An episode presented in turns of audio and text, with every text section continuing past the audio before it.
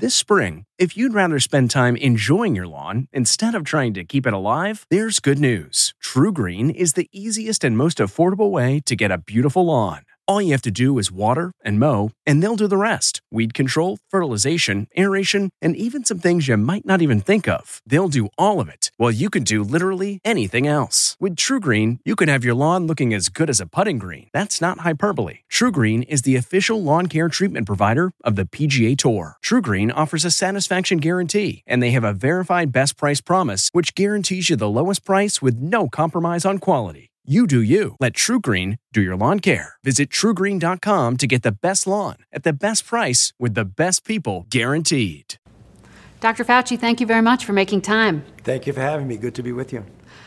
It's been an incredible past two years. There's a lot to unpack. Um, and I want to kind of start off with where we are in this moment right now. We're seeing cases increase once again. Are we in a fifth wave? Well, we are certainly have the potential to go into a fifth wave. And the fifth wave, uh, or the magnitude of any increase, if you want to call it that, it'll turn into a wave, will really be dependent upon what we do in the next few weeks to a couple of months. For example, we have now about sixty-two million people in the country who are eligible to be vaccinated who have not yet gotten vaccinated. Superimpose upon that the fact that unquestionably, the people who got vaccinated six, seven, eight, nine, ten months ago, we're starting to see an understandable diminution in the level of immunity. It's called waning immunity. And it was seen more emphatically in other countries before we saw it here. For example, Israel, which is usually about a month or a month and a half ahead of us temporally with regard to the dynamics of the outbreak, the administration of vaccines, and most recently, boosters. So now we know that although the vaccines are very effective, and the data that you look at are incontrovertible, that if you compare unvaccinated with vaccinated, infections, hospitalizations, deaths, dramatically multi, multi-fold more in those who are unvaccinated. However, given the waning of immunity, right now boosters are going to be very important. A third shot for those who got the two mRNAs and another additional shot for those who got the J and J. If we have a combination of getting as many people as we can get vaccinated as possible who have not yet gotten vaccinated, add on to it the children who are now eligible, the five to eleven, there's twenty-eight million of those, mm-hmm. and getting the many, many people now, seventy percent of the entire population of adults has been vaccinated, about eighty percent has been vaccinated. If we do that successfully in a very intensive way, we can mitigate any increase. Because if you look at what's happening right now, as you and I are speaking, we're starting to see an uptick that had plateaued at around seventy, seventy-five thousand a day. Now it's starting to go up. We're above eighty thousand. Yeah, into eighty. So if we now do what I'm talking about in an intense way, we may be able to blunt that. If we don't do it successfully, it is certainly conceivable and maybe likely that we will see another bit of a surge. How bad it gets is dependent upon us and how we mitigate. You said in the past that you would like to get under ten thousand infections a day in order to sort of live with COVID. Right. Or yeah. eighty thousand. You know, I mean, how do you get all the way down there? Is that even realistic? Yeah, in the environment I believe it is. Uh, Margaret, I believe it is because th- there's no doubt there's one thing we know for sure. That seventy to eighty thousand a day is an unacceptable level. I mean, we've heard people say, understandably, they're trying to look for a metric to give to the public, that we're going to have to start living with COVID. Mm-hmm. I believe that's the case because I don't think we're going to eradicate it. We've only eradicated one infection of mankind, and that's smallpox. I don't think we're even going to eliminate it the way you've eliminated polio from the United States. You've eliminated malaria, which was, you know, decades and decades ago, we had malaria right here in Washington, D C. We've eliminated measles because we have a, a very, very, very intensive vaccine campaign that did that. So we're looking at control. So control has a pretty wide bracket. You don't want to control at seventy to eighty thousand. I have empirically said I would like to see it get below ten thousand, but maybe even lower than that. Because if you have a smoldering amount of infection in society that's twenty, thirty, forty thousand infections. What happens is that as immunity wanes among people, even the vaccinated people secondarily become more at risk. Mm-hmm. If you lower the level of infection so low that it doesn't give the virus the opportunity to either seek out the very vulnerable, who are those who've never been vaccinated, and the somewhat vulnerable, those whose uh, immunity has waned down to a certain level. So that's the reason why we have multiple moving parts. We'd like to be very arithmetic about it. This is the amount we need. This is the time we're going to do it. But when you have these moving parts, the best way you can get to where you want to go is to just say, we're going to vaccinate as many people as we can. We're going to get as many people boosted as we can.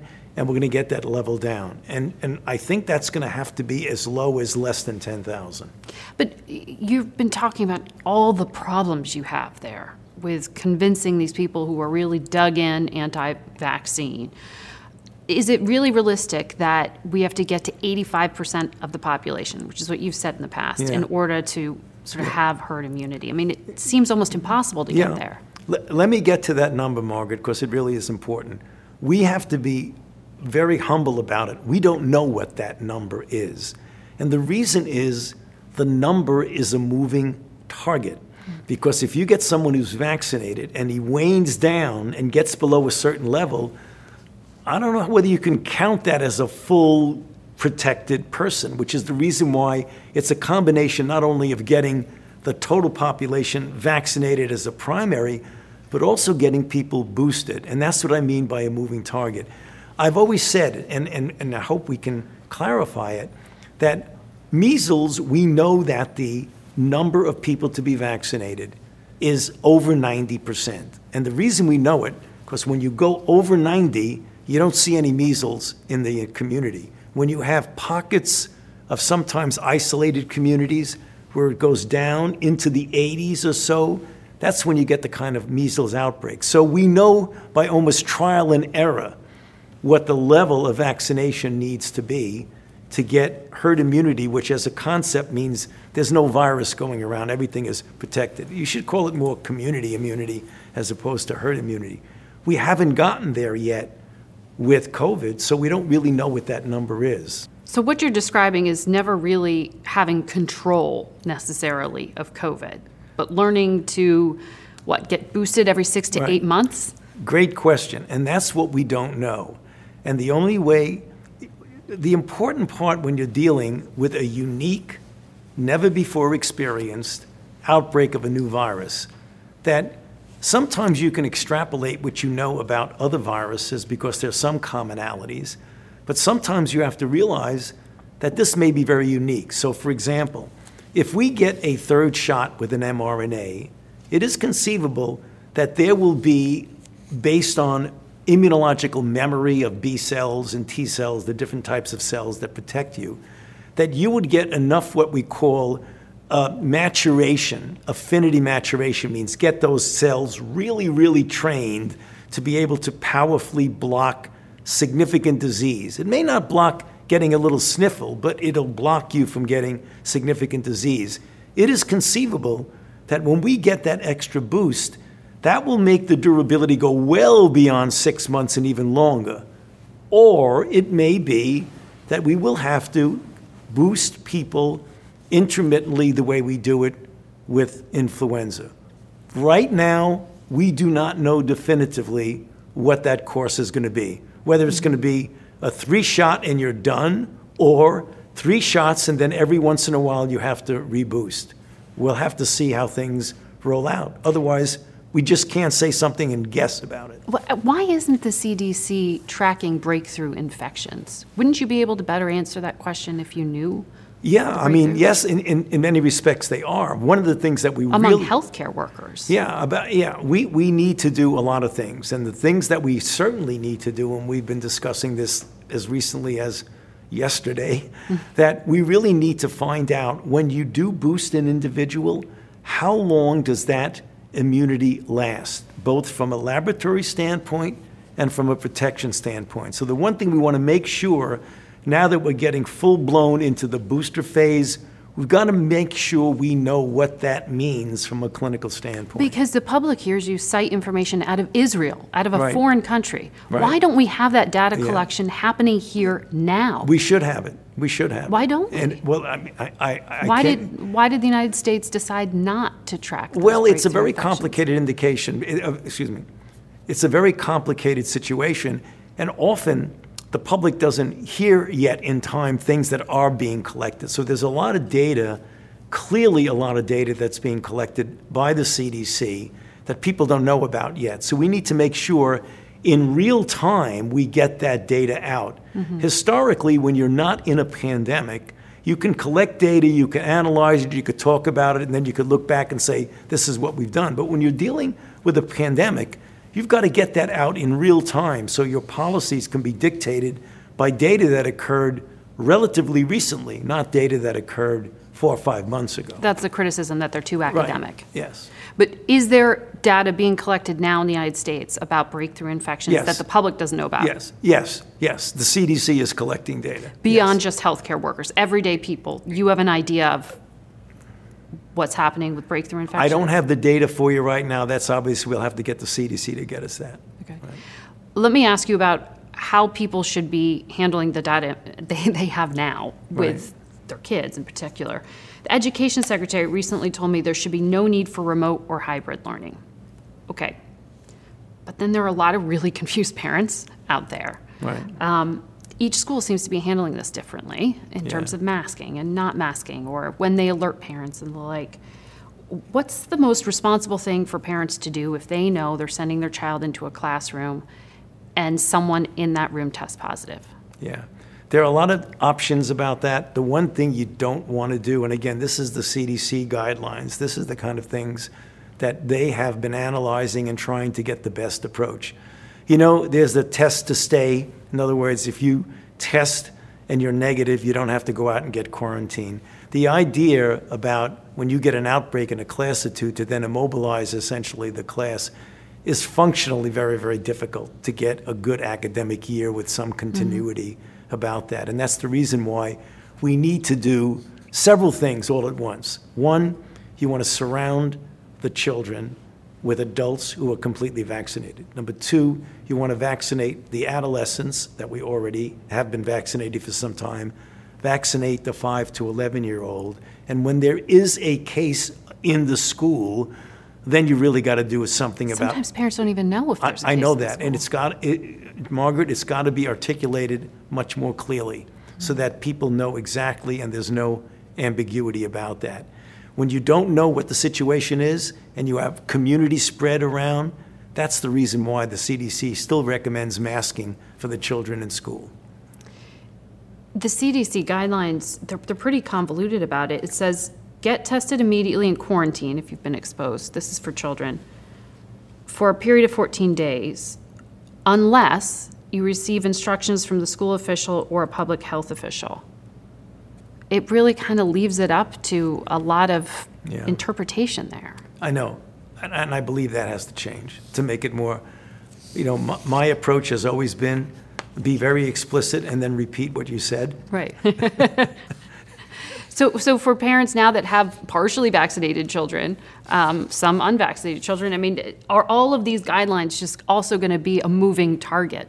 Right. No, I hope the guidelines. I think the data will change as we get more and more experience, particularly as we get into a situation where you have more people vaccinated and you get boosted. But you have to get the data to be as close to the recommendation as you possibly can. Mm-hmm. You can't have it be too much lagging because then you're behind the time. But this is one of those criticisms of how our country responded here, which is just maybe it's by virtue of the federal system, but d- district by district, state by state, different things. And then they look for you for unified, tell me what to do, just tell yeah. me what to do with my kid. Yes. Clarity. I yeah, I mean, but the clarity when it comes to the situation of the public health, we really need to, and, and I think they are very likely doing much, much better than what the public thinks they are, is to get the C D C to be very clear, to be very, very sharp about what a recommendation is. And when you don't know what the data are, I mean, when there's no data to make that, to then just give a recommendation based on best judgment, if you want to call it that. Mm-hmm. And when you say lack of data, this is this has been a criticism throughout, that there's just not enough information being collected in this country, right. Not enough surveillance being done. Right. Right. Is that still the case in your we view? Do, we do. We need to do more. No doubt about it. No doubt about it. We need to do more surveillance. We need to do more testing. Would we have to worry about vaccinating babies, toddlers, if adults were vaccinated at a higher rate? I mean, very young children yeah. still won't have a vaccine well into twenty twenty-two, according to Pfizer. Well, I believe it's going to be in the first quarter of twenty twenty-two. I would hope it would be in the first quarter, because the studies are being done right now on children from two to five and then from six months to two years.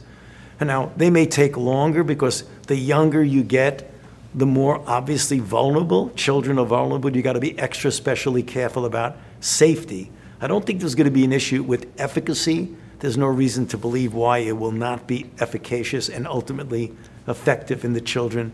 But when you're dealing with children, it's a very sensitive area, and that's the reason why it may take a little bit longer. But I would hope by the time we get into the first quarter of twenty twenty-two, we'll be able to do that. You know, one of the things you, that people should appreciate is that we are in a, a very stressful, unique, and complicated situation with COVID nineteen. But when we look back on this, it's going to settle into something that will ultimately be a policy that's been tried, true, and tested. We vaccinate children way down to lower age for diseases that have much less morbidity and mortality than COVID nineteen. Mm-hmm. So that's what I say when people say, are you sure you want to be vaccinating the children? That, yeah, we do want to be vaccinating the children because we want to vaccinate and protect everyone in society, including children. But the C D C often takes years before they give that recommendation for pediatric vaccines. Do you think it'll move faster? Yes, it will. So I, next year, a kid goes into the classroom. Will it be required, do you think? I don't know if it's going to be required, but I can tell you I have always been, an, I mean, I'm an infectious disease person. I'm a public health person. I would push for getting people who are vulnerable and children are vulnerable as quickly and as efficiently as possible.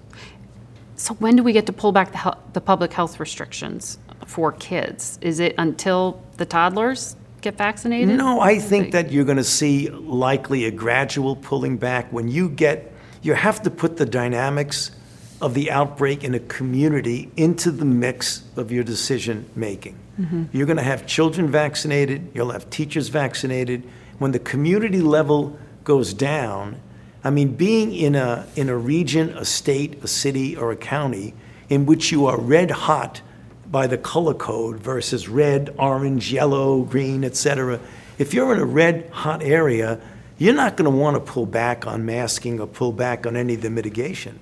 If X number of months from now, you have a very high proportion of children vaccinated and you are in an area where the level, what I call the dynamics of infection, is very low, mm-hmm.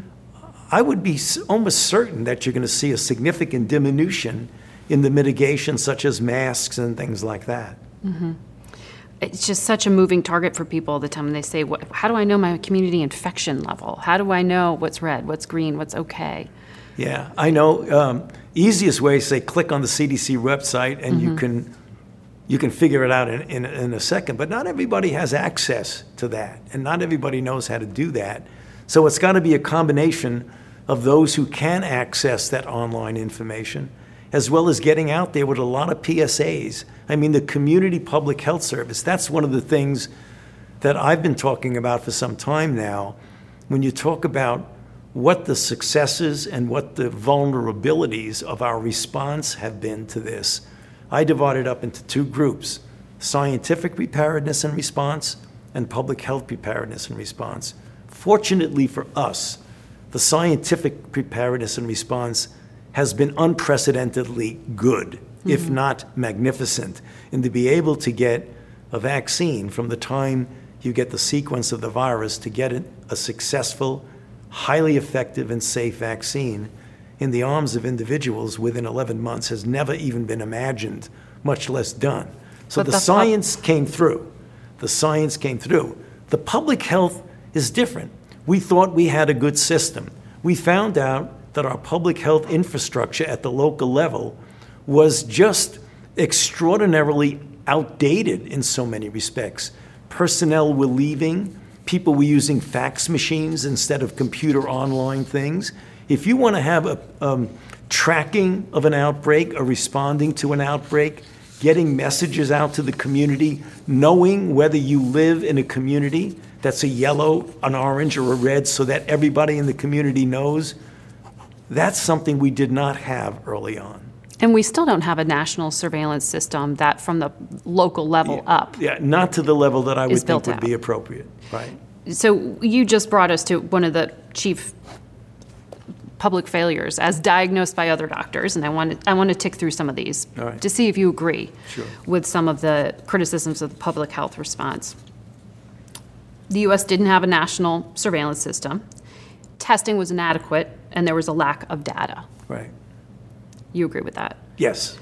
It was a deadly mistake by the C D C to try to use the flu as a model, according to Doctor Deborah Birx.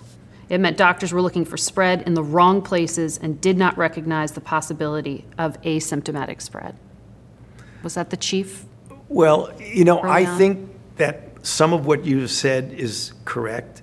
Um, the idea about not recognizing that it was spread in a very efficient way in an asymptomatic situation was really a problem, because what it did, it did not allow a testing of the asymptomatic individuals, which should have been done right from the get-go. People were walking and through I, T S A yeah. getting their temperatures. Right. To, that and, meant nothing. Right. And I, well, I always said that that was meaningless, because I've been having my temperature taken and sometimes it's thirty-two, which means I should be dead. But it's the theater of public safety yeah, rather than right. the reality of it. Yes, yes, I agree. I agree. I mean, clearly we needed to test people who are asymptomatic, no doubt about that. That would have changed a lot of things. And the flu model being used, why was yeah. it used? You know, I, I can't explain that. I, that's not what I do. I'm sorry, I have to tell Wasn't you that. Wasn't this discussed at the at the COVID no, task it force was not. meetings? It was not. It was just the C D C would do that, and that's the way they looked at respiratory diseases. And it took a while to figure out that this is really, really different from flu in many respects. Mm-hmm. When did you realize that? Well, Debbie Birx and I realized that right, you know, right in the middle of the outbreak, you know, the twenty twenty, right in the middle of twenty twenty, it was very, very clear. Mm-hmm. And if you go back over the history of that, we did, I did certainly, said we need to be testing. I remember the words, if you go back on some of the the statements I made at some of those White House press conferences, we need to flood the system with testing, is what I would say very often. Flood the system with testing, which means not just somebody who shows up with symptoms. Mm-hmm. But, I mean, we look back at statements, and in February of twenty twenty, very early on there, you were still saying it's certainly a possibility, but it's extraordinarily unlikely that COVID was spreading in the right. U S And that's because we didn't know it at the time. Why, why did you have that blind spot? Well, it wasn't a blind spot because we didn't, we weren't testing. That was the point. What we were seeing is that the flu model is you look at symptomatic disease, I L Is, flu-like illnesses, you know, those were the ones, influenza-like illnesses. And influenza-like illnesses are not noticed unless you get an influenza-like symptom. Mm-hmm. So the model of using a flu model was never able to get applied until it was clear that it should have been, not the I L I, but that the asymptomatic model, that when you have a disease in which you have thirty to forty percent of the people who get infected have never, no symptoms, then you say transmissibility. fifty to sixty percent of the transmissibilities occur from someone who has no symptoms, mm-hmm. who either never will get symptoms or is in the pre-symptomatic phase. That was unprecedented in respiratory illness. So I guess you could say, well, you should have known that. The C D C should have known that. Well, maybe they should have known it after it happened for a bit, but they couldn't have known it from day one. Mm-hmm. You, you could not have known that from day one. But it should not have taken so long to figure out that, in fact, we have a substantial amount of transmission that's asymptomatic, which should trigger why you should be testing asymptomatic people. and getting back from things that have been brought up by historians now, because it was a year ago, when that came out of said only testing people with symptoms. Debbie Birx was against that, and I was against that. It was very, very clear that we should be testing asymptomatic people. It also brings us to why people should have been wearing masks earlier. They didn't know that they were spreading it. Um, exactly. That, and that, that's the reason why back in January and February we were saying we're not so sure you really need masks, because we didn't realize at the time mm-hmm. that there was being asymptomatic spread. That was one of the real reasons. As soon as that became clear, there was no doubt you should be wearing a mask. Matt Pottinger, the former Deputy National Security Advisor, uh, brought that up, and he told us that was one of the most costly mistakes. And he brought it up in the context of, he said he was talking to doctors he knew in Asia um, who were telling him things that the C D C was saying, you're wrong, that the C D C was telling him he didn't know what he was talking about, though he was talking to people on the ground who were telling him firsthand this is how the virus was spreading. Right. Was the mask the costliest mistake? I mean, where do you rank that, the lack of informing the public earlier on to wear them? Well, it was not only the masks, it was not realizing that we had an insidious enemy in the virus that was lurking below the radar screen. And it's not just a question of wearing a mask, which should have been done at the time had we known that, but it was the realization that in crowded places, poor ventilation, congregating together, when you have a, an infection, that fifty to sixty percent of it is transmitted by an asymptomatic person. A lot of things change, not just masks. Masks are clearly one of the big ones. I mean, I get asked that question all the time about why not masks in the beginning. It was not an appreciation. First of all, besides the fact that we didn't realize masks outside of the hospital setting work. We didn't know that. It was said, it was said, the data shows it works in the hospital, right. But we don't well, know. Matt Pottinger was saying he was in the White House telling yeah. doctors right. they, you need to wear them. Right. Look at what's happened in Asia right. previously right. Right. and With, wearing yeah. a mask. And, and the fact is the Asians wear masks is a very important part. Long, long after COVID leaves us, the Asians are going to be wearing masks. Will we be wearing masks? I think we might. I think people are going to realize that one of the things that was noticed very clearly now is that when you were wearing a mask, when, when everybody finally realized it was important to wear a mask, that influenza was sort of off the map. I mean, we didn't have hardly any influenza last winter. The Australians didn't have any influenza. So it was very clear that something that was not fully appreciated. It was somehow dogma, which it was assumed that masks in a hospital setting work, but there's no evidence that they work outside of the hospital setting. And then when they did meta-analysis, it became clear that masks do work mm-hmm. outside of the hospital center. There was a feeling that, well, if we wear masks, we're going to take away from the masks that are needed by the people who are in the hospitals. And because then we there found wasn't out an adequate stockpile. There wasn't an adequate stockpile. So that's where it was not a push to people to wear masks. And then the thing that was the real clincher, for sure, was the realization that you may be standing next to somebody, talking to them, they have no symptoms, and they're, they're infecting you right now. Mm-hmm. This idea, which was getting back to the incorrect flu model, which was clearly originally extrapolated to COVID, now it's clear it is not the right model, is that in a flu season, there's a very, very brief window before you get symptoms that you could transmit it. But you don't have people who go through the entire flu and, and, and, and don't get symptoms. So COVID is very different from flu in many respects.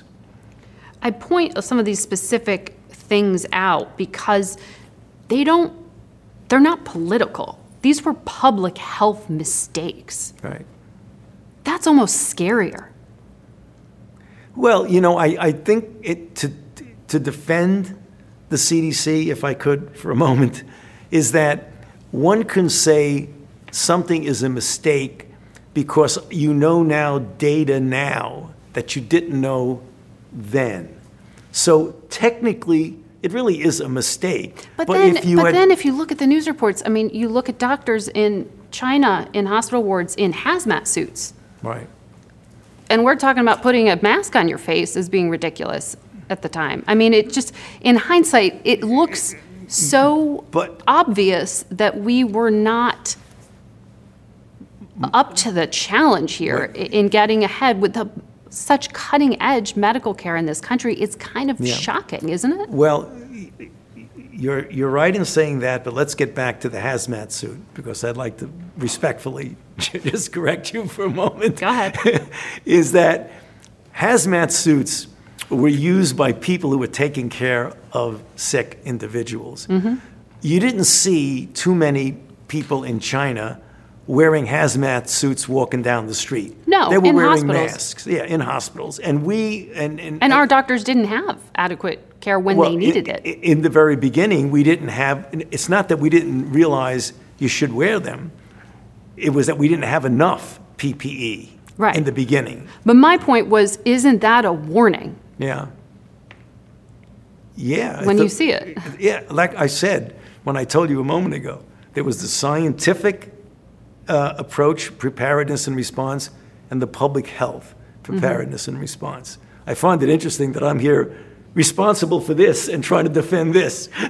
No, I think you're just, you're America's doctor, yeah, Dr. Well, Fauci. Yeah, so that, everyone looks to you to explain well, it all. Well, that's true, and I try to explain it to the best of my ability, but there are some things that I can't defend because I'm not responsible for them. Maybe I would have done them differently if I were responsible for them, but if I'm not responsible for them, you want to talk about vaccines? That's what I did. Just to button that up, why aren't we having a national conversation about what went wrong? I mean, apart from this room right now, why isn't there a nine eleven type commission? Yeah, I think what's going to happen is that you are going to see that for sure, Margaret. I think the, the lack of doing that now is because you're focusing on getting this thing under control. I would be astounded if we didn't have a very serious look at what went right, what went wrong, from a public health standpoint, from a local standpoint, from a global standpoint. I don't think that the public should imagine that this is going to go through with already seven hundred sixty thousand Americans dying and forty plus million at least being infected, close to six million people globally dying, and we're not going to look back at this and tear it apart, examine it, do an autopsy on it, and try and figure out. So people should not think that that's not going to happen. It's not happening now because everybody's focusing on getting this thing under control. But you want one. Oh, I absolutely want one. And do you think the administration will, will when will we see that? Yeah, I think once we get it under much better control, you're going to start seeing a real close examination of that. You, uh, well, in our examination of that, you were quoted as saying it was the worst possible decision for the Trump administration to have left things up to the states. Yeah. Where do you rank that? I rank that right there, maybe a little bit below some of the things you're talking about, but way up there. Because my, as a scientist and a public health person, you know, people always ask, if you had the magic wand and did things exactly the way you wanted, what it would be. One of them would be, if ever, if ever, there was a situation where you needed a synergistic uniform, uh, well-thought-out approach is when you're dealing with a common enemy of a virus that is a global pandemic, the likes of which we haven't seen in one hundred years. To be able to say, if I don't really want to do this because I want, you know, my own opinion of what it's going to be with this state versus this state versus this state, to me, that's one of the antitheses of public health. Mm-hmm. We know exactly what needs to be done. We know you got to get vaccinated. How could you possibly have a situation where one state says, oh, I'm sorry, and you shouldn't be wearing a mask? In fact, you have executive orders saying you shouldn't be wearing a mask. You have another Florida. state that does not want to get vaccinated because they think it's a political statement to get vaccinated or not. I mean, we've had, and I've said it many times, and I'll say it for you, the divisiveness in this country, to me, is the biggest mistake that supersedes everything that we're talking about, supersedes the mask situation, supersedes everything. Have a, a public health catastrophe, and you have divisiveness that is pulling away from doing the right thing to get the, the, the outbreak under control. I mean, when we look back uh, historically and look back at this and said, we had this devastating plague out there that were killing hundreds of thousands of Americans, and we're having public health principles being decided on the basis of political ideology. I mean, when I give my history of it, that's going to be the number one mistake that supersedes all the other things that we're talking about. Public health is often politicized, though. I mean, you know yeah. that so well from your experience yeah. with AIDS. What was the chief lesson you brought into dealing with COVID from that experience with AIDS? With AIDS? Well, the one thing that, well, there were more than one, I mean, with H I V AIDS is never underestimate uh, infectious disease outbreak, because it can be insidious, the way AIDS was, under the radar screen, and then you find out, you know, forty years later, it's killed thirty-seven million people, seventy-seven million people have gotten infected. You learn also to pay attention to what's going on in the community. And that's the major lesson I learned. I listened to the people, and I wanted to find out what it is that was going on with them. How were they getting infected? Why were they getting infected? What was going on with the circumstances? That's how you really get your arms around an outbreak. You don't do it from above and dictate down. You go into the community and you find out. Maybe some of those lessons about finding out what's going on in the community with infection would have done us a little bit better. Was that happening at all in China when this first appeared, going back to the fall of twenty nineteen? You know, it was very tough what was going on in China. You know, they, they, they, they, it's, it's kind of opaque. Uh, clearly there was infection that was percolating, you know, as early as November, maybe even earlier. Um, And then it was the same sort of thing. You know, back then, you had an infection that emerged uh, almost certainly out of uh, um, animal reservoir to a, I mean, the bats there all have viruses that when you, the, the more you study bats there, the more you see how close some of the viruses are to SARS-CoV two. Clearly, SARS-CoV one was a bat to a civet cat to a human. MERS was a bat to a camel to a human. Um, in the beginning, when it first came out, it was, I remember very, very clearly, it was the very, very end of December, the beginning of January, there was this outbreak in China of some unusual cases that was felt to be, well, it looks just like SARS-CoV one. And SARS-CoV one was one that was not spread very readily from human to human. Um, it was spread almost all by symptomatic people, hence the transmissions that occurred in hospital and doctors' waiting room while people were coughing and sneezing. So it was assumed in the beginning, well, this is the coronavirus. We've just sequenced it in January tenth. We know what the sequence is. Uh, why isn't it just assumed that it's SARS-CoV one, which means it doesn't transmit very well, and it's going to get controlled by public health measures, which is exactly what happened with SARS-CoV one. Mm-hmm. Then you find out that even though it's SARS-CoV two, it is a very, very different virus than SARS-CoV one, because A, it is transmitted spectacularly efficiently from person to person, and Why? B, most of it is, as- about forty to fifty to sixty percent is asymptomatic.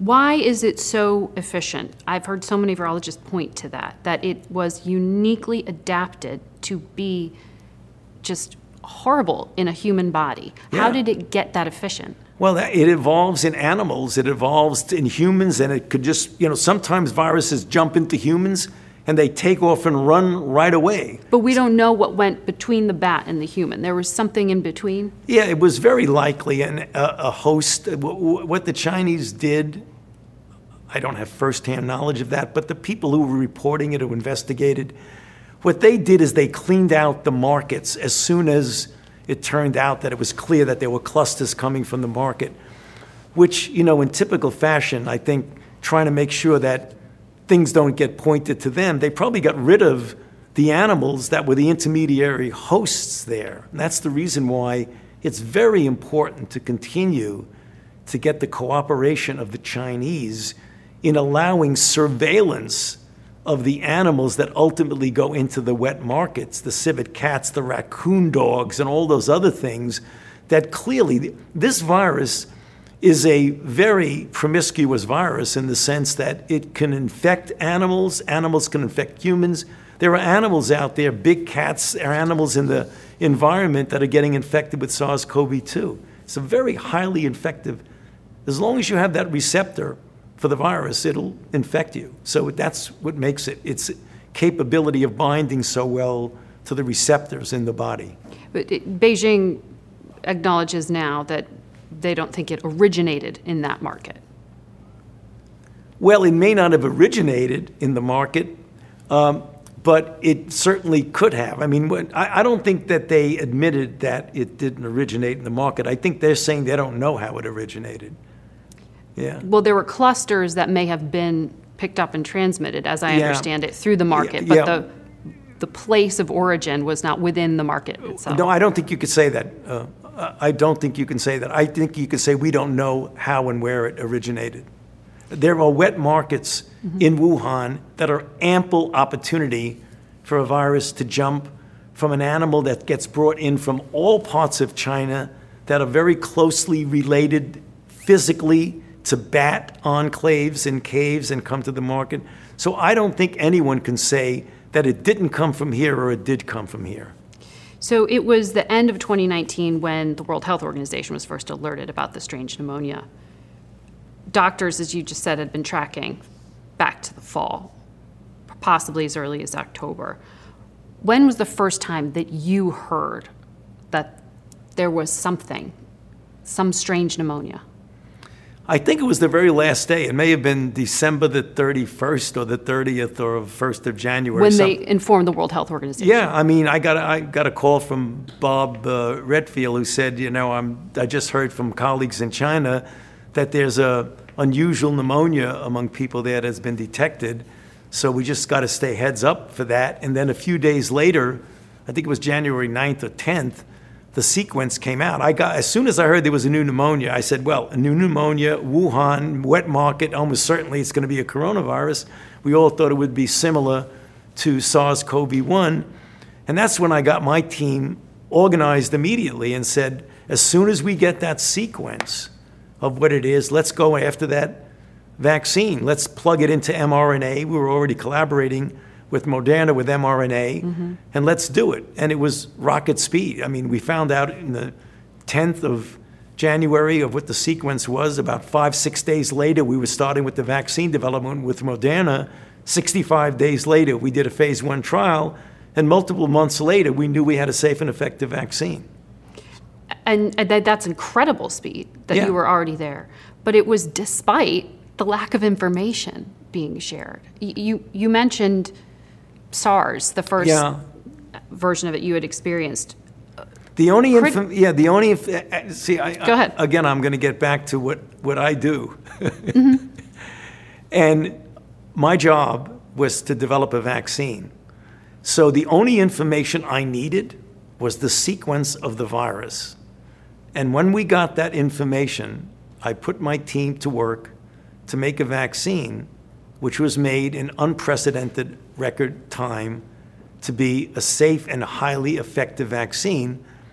The antigen that's used, the immunogen, that is used in virtually all the vaccines, the, regardless of what the platform is, was developed at the Vaccine Research Center by my scientist in the institute. So, so we- that's all I needed was the sequence. I mean, the public health part was handled by the C D C. I just needed the sequence of the virus. So the live the live virus samples wouldn't have had it made a difference for you. I didn't need it at all.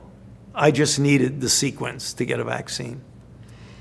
So you knew doctors in China and the head of their C D C as all of this is going on. Um, Bob Redfield, the former head of the C D C, said, and, and you know the story well, he was called by his Chinese counterpart weeping in January, saying this is out of control. Right. He maintains, Doctor Redfield, that their C D C was kept in the dark. You know these doctors. I mean, is that what happened? How did this get so far ahead of the medical community?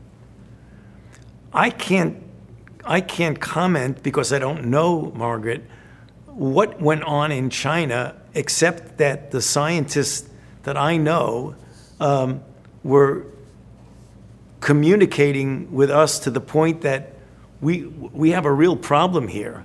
Uh, this is bad. Uh, we're, we're seeing people getting infected, and they're getting really, really very sick. And it's not like flu, uh, and it's not like anything else we've seen. That's the, that's what we got. I mean, that was the information we got. And then when the Chinese started building, within days, these massive hospital complexes, then it became clear that this is a real problem. When did the alarm bells go off for you? Well, they were gradual. It wasn't like one big aha alarm bells. It was just a gradual rolling out of new information that every time new information came in, it didn't make matters better, it made matters worse. So for me, my job being to get the vaccine, while we were working on the vaccine, I wasn't sure whether it would be a vaccine that we would never even need or would be a vaccine that would be life-saving for millions the way it turned out to be. So what happened? The evolution and the rolling out of the information. First, it's a coronavirus. Good. Is it like SARS-C o V one? Maybe, maybe not. A week or two later, wait a minute. It is transmitted from person to person. It isn't just animal to human. A week later, not only is it person to person, it's pretty efficiently from person to person. Two, three weeks later, you know, there is some transmissibility that's from people without symptoms. And then a month or two later, well, not only is it transmissibility without symptoms, but half of the transmissions are from people who don't have symptoms. And that was a period from literally day one into several months into it. And by the time we got months into it, New York was getting hit badly. It was clear, wait a minute, we don't, we didn't know back then what we know now, but every time we get new information, it gets worse and worse and worse. That's how things evolve with a pandemic. You don't know from day one exactly what's going to happen on month six until things evolve, because we've never had that situation or that experience before. I want to read you something you said back in twenty nineteen um, when somebody asked you, what keeps you up at night? You said, the thing I'm most concerned about is the emergence of a new virus the body doesn't have any background experience with, very transmissible, highly transmissible, person to person, high degree of morbidity and mortality. The thing that worries most of us in the field of public health is a respiratory illness that can spread even before someone is so sick that you want to keep them in bed. Right. You were describing COVID. I was. My, my worst nightmare that I've been asked about multiple times over the last thirty-seven years that I've been directing the Institute has come true. And I've, I've that statement that you read, I must have said that fifty to one hundred times to people in the media, people in the scientific community, when they ask me, what do you really worry about? I've said that, in fact, I said that to multiple presidents along the way, going way, way back. I've said it to Reagan. I've said that to George H W. Bush, to George W. Bush, to Clinton, to Obama. I've said it to everyone. My worst nightmare is something that you've just described. And unfortunately, it's happened. How many times have you thought of that in the past two years? I, I've warned about this. Yeah, I mean, I think about it every day, really. I mean, it, it's an incredible description of where we are. How do you grade America's response to your nightmare res- scenario? Yeah, I, I grade, as I said, I look at a response as a person who is fundamentally a scientist and a physician and a public health person indirectly, that what I do is I look at preparedness and response in two pillars. One is scientific and one is public health. I grade scientific A plus. I grade public health C, B plus, B minus C, somewhere between B and C. It certainly is not A. Do you think that there are lessons learned from this that improve the scenario, or are yeah. we in a place as a country where we're just not ready to fix ourselves? Well, we better fix ourselves, because going back to what I said thirty-seven years ago, thirty years ago, twenty years ago, ten years ago. It's going to happen again. We're going to get another pandemic. It might be a blip on the radar screen, a new emergence that doesn't go anywhere, or it might be something that explodes like this. But if you look at the history of mankind, we've had plagues before the ability to document them by scientific methods like identifying the agent, like a thousand years ago, two thousand years ago. Then we've had outbreaks that have devastated us during times when history could record it. And then we've had outbreaks that have occurred when you could actually document what it is.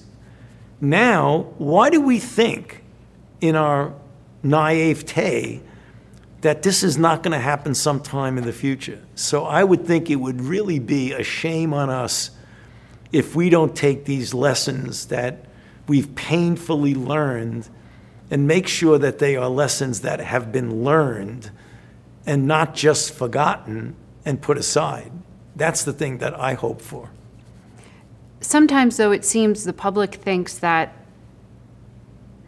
the election changed everything.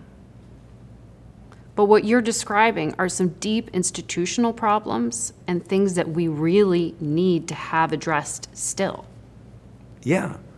Yes. I mean, administrations come, administrations go. They they vary in their response. I think right now, currently, the attention that's being paid to this, the effort that's put in to get vaccines distributed, I think this is a good response that's happening right now.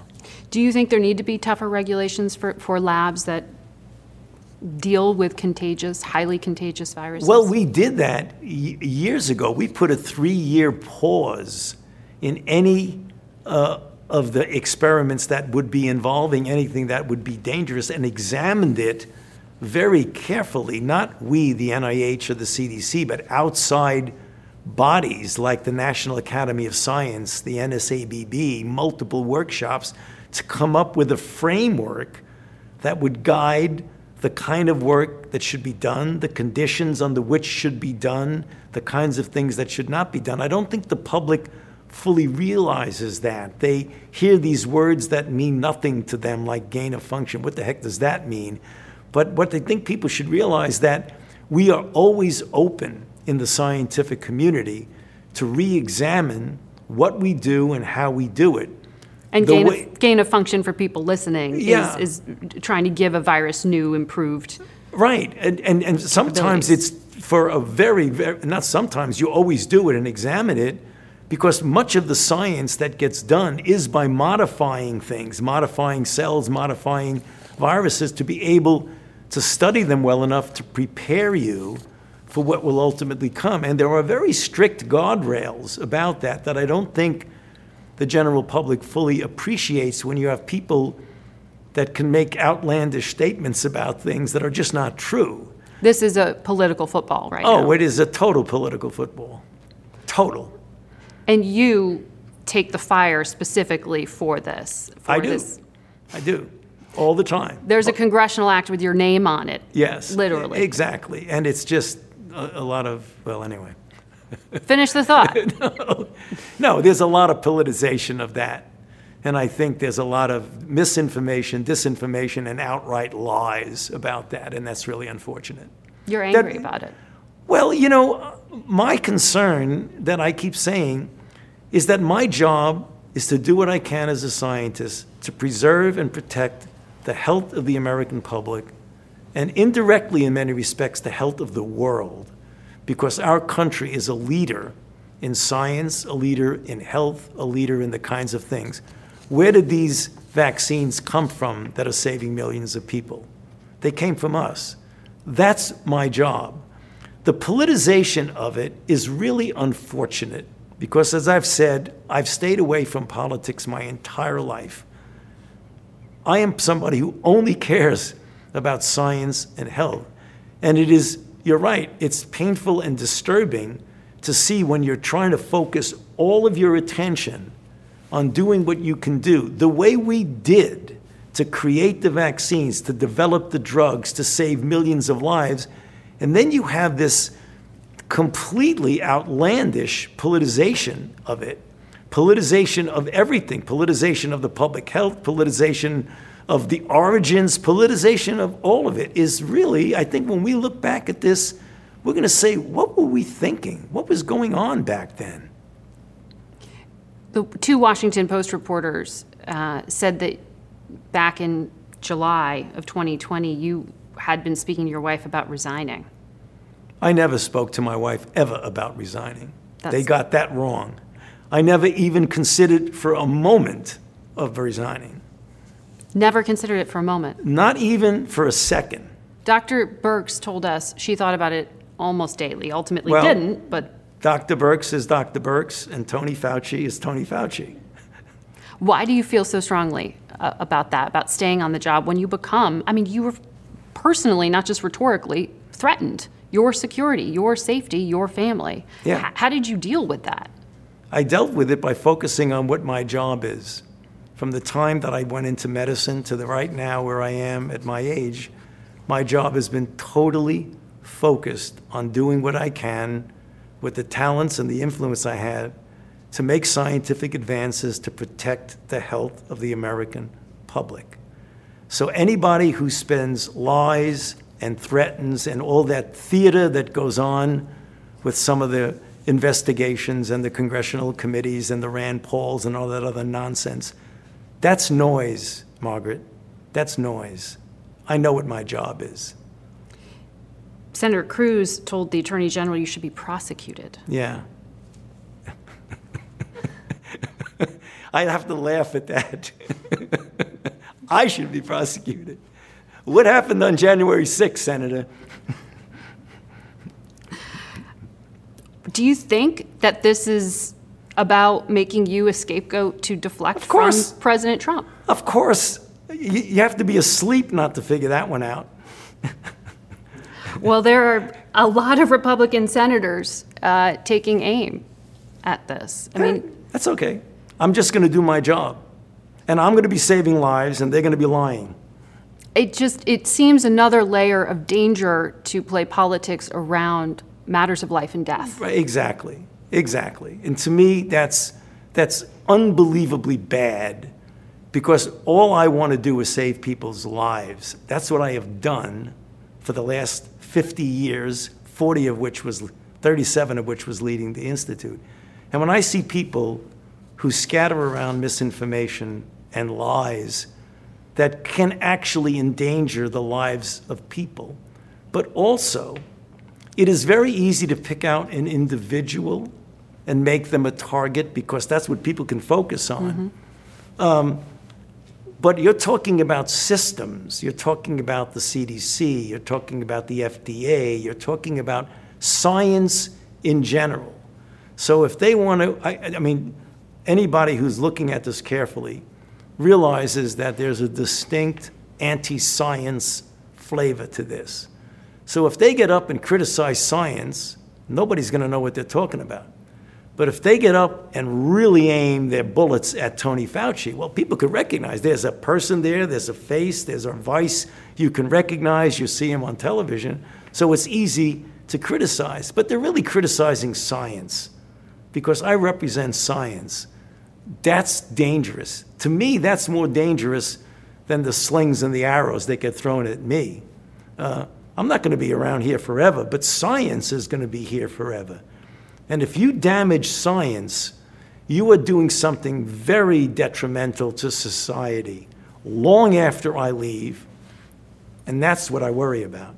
And in real-world terms, what does that mean? Does that mean you fear vaccination rates go down? Does, does that mean the next a national emergency, people just don't listen to the doctors? What, what yeah, do you mean? Yeah, what I'm concerned about is that if you put science aside, and if you discredit science, you start to discredit the truth of what it takes to get people their health preserved, prevent disease, treat disease. When you do that, you are going to really disrupt society in very many respects, and that's what I worry about. I mean, anybody who looks at what's going on in the United States to say there's not a lot of lies become normalized now. And the social media amplifies the normalization of lies. So scientists try to say, this is the truth and it's based on data. That's what we live by. Data, evidence, truth. And then you all of a sudden have permeating in society, it is okay to say anything you want that is patently, obviously wrong. And if you say it long enough and often enough, and you get social media involved, then everybody's, not everybody, X percent of the population starts believing it. See, that's what I worry about more than people throwing slings and arrows at me, because my whole life has been as a scientist, and I identify with the field of health and science. And if you're attacking me, you're really attacking science. I mean, everybody knows that. You told my colleague, Ted Koppel, that you would not retire until you get COVID in the rearview mirror. That is correct. What does that look like? What does rearview mirror look like? Rearview mirror looks like when you and I are talking sometime on an interview, whenever, and we're talking about something else, and that COVID is not dominating the economy, the the the, the mental framework of our society, uh, dominating our fear of being safe for ourselves and our children. That's what it means in the rearview mirror. Not that we've accepted something that's still terrible, but that it's so low that we can start thinking about other things that are much more important. We've been through a national trauma as a country. Right. How have you processed what you personally have been through for the past almost two years? You know, it hasn't been easy. I... You know, what the things that I really don't like a lot is the fact that not only me, but my colleagues, when you say something like you need to get vaccinated to protect yourself, your family, and to and to really fulfill your societal responsibility to keep the community safe. And for that, I get death threats. And for that, I get my family, my wife, and my three daughters harassed. That makes me say society has really got a problem. So I, I, I've never been someone who, who is egocentric, and or I don't think about what effect it has on me. You know, I worry about what effect it is having on our democracy, on our society. That's what I worry about much more. I'm going to be fine. You know, I'm going to be fine. I joke around with people who know me. I grew up in the Bensonhurst section of Brooklyn. I'm going to be fine. I don't worry about people who throw these lies around. I worry about what impact it's going to have on society.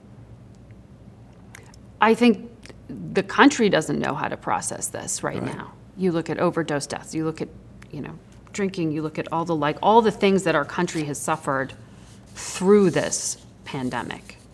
Is there a playbook that you are handing over to the next person right behind you at the N I H when that retirement day does come? Yeah, the playbook for, for them is to do what I'm doing now. No matter what nonsense politicization and everything throws at you, focus on what your goal is.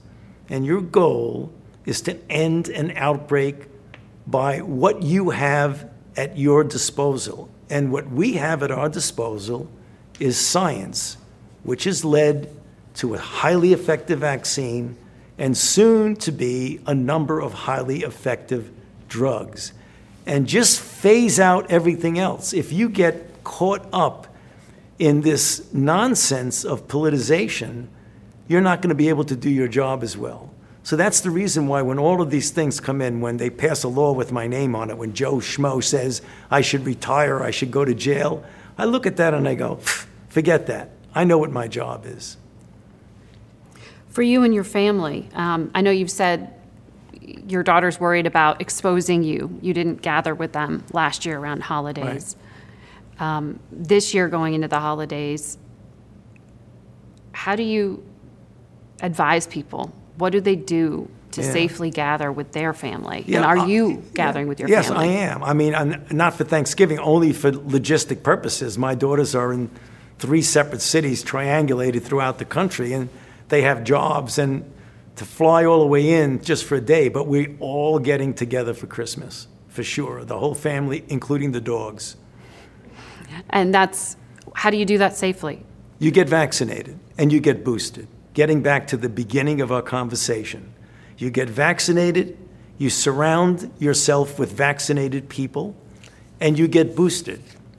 And when you're in a congregate setting, outside of the family setting, you wear a mask because you're not sure what the status of these people are.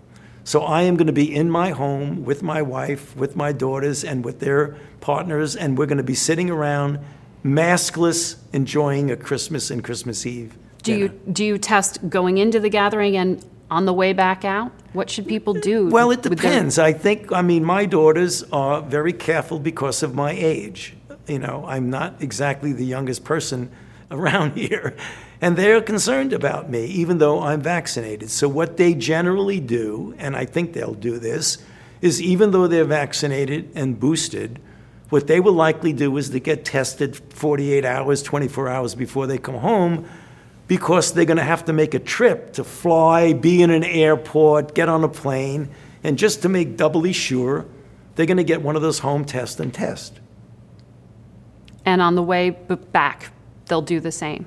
I would think so, yeah. And that's the reason why, getting back to what I said, during twenty twenty, when I said we need to flood the system with testing, I've said that more than once. And are we there yet? Because you hear frequently. No, we're doing. We're, we're getting there. No, no the, the, the pre- at-home tests the, even are hard to find. Now, give credit to President Biden where we can. He's invested billions of dollars to get as low as two hundred million tests a month and as high as a half a billion tests a month. So the Fauci plea to flood the system with testing is going to happen for sure. Do you feel traumatized by the past two years? No. Um, I really am very um, moved by people who are concerned about me, well-meaning people, maybe even yourself, who was sincerely concerned about me. But when you focus on what your job is, and your job is to save people's lives, you don't have any time to get traumatized. I mean, I don't. I, I just don't have any time to be thinking about traumatizing.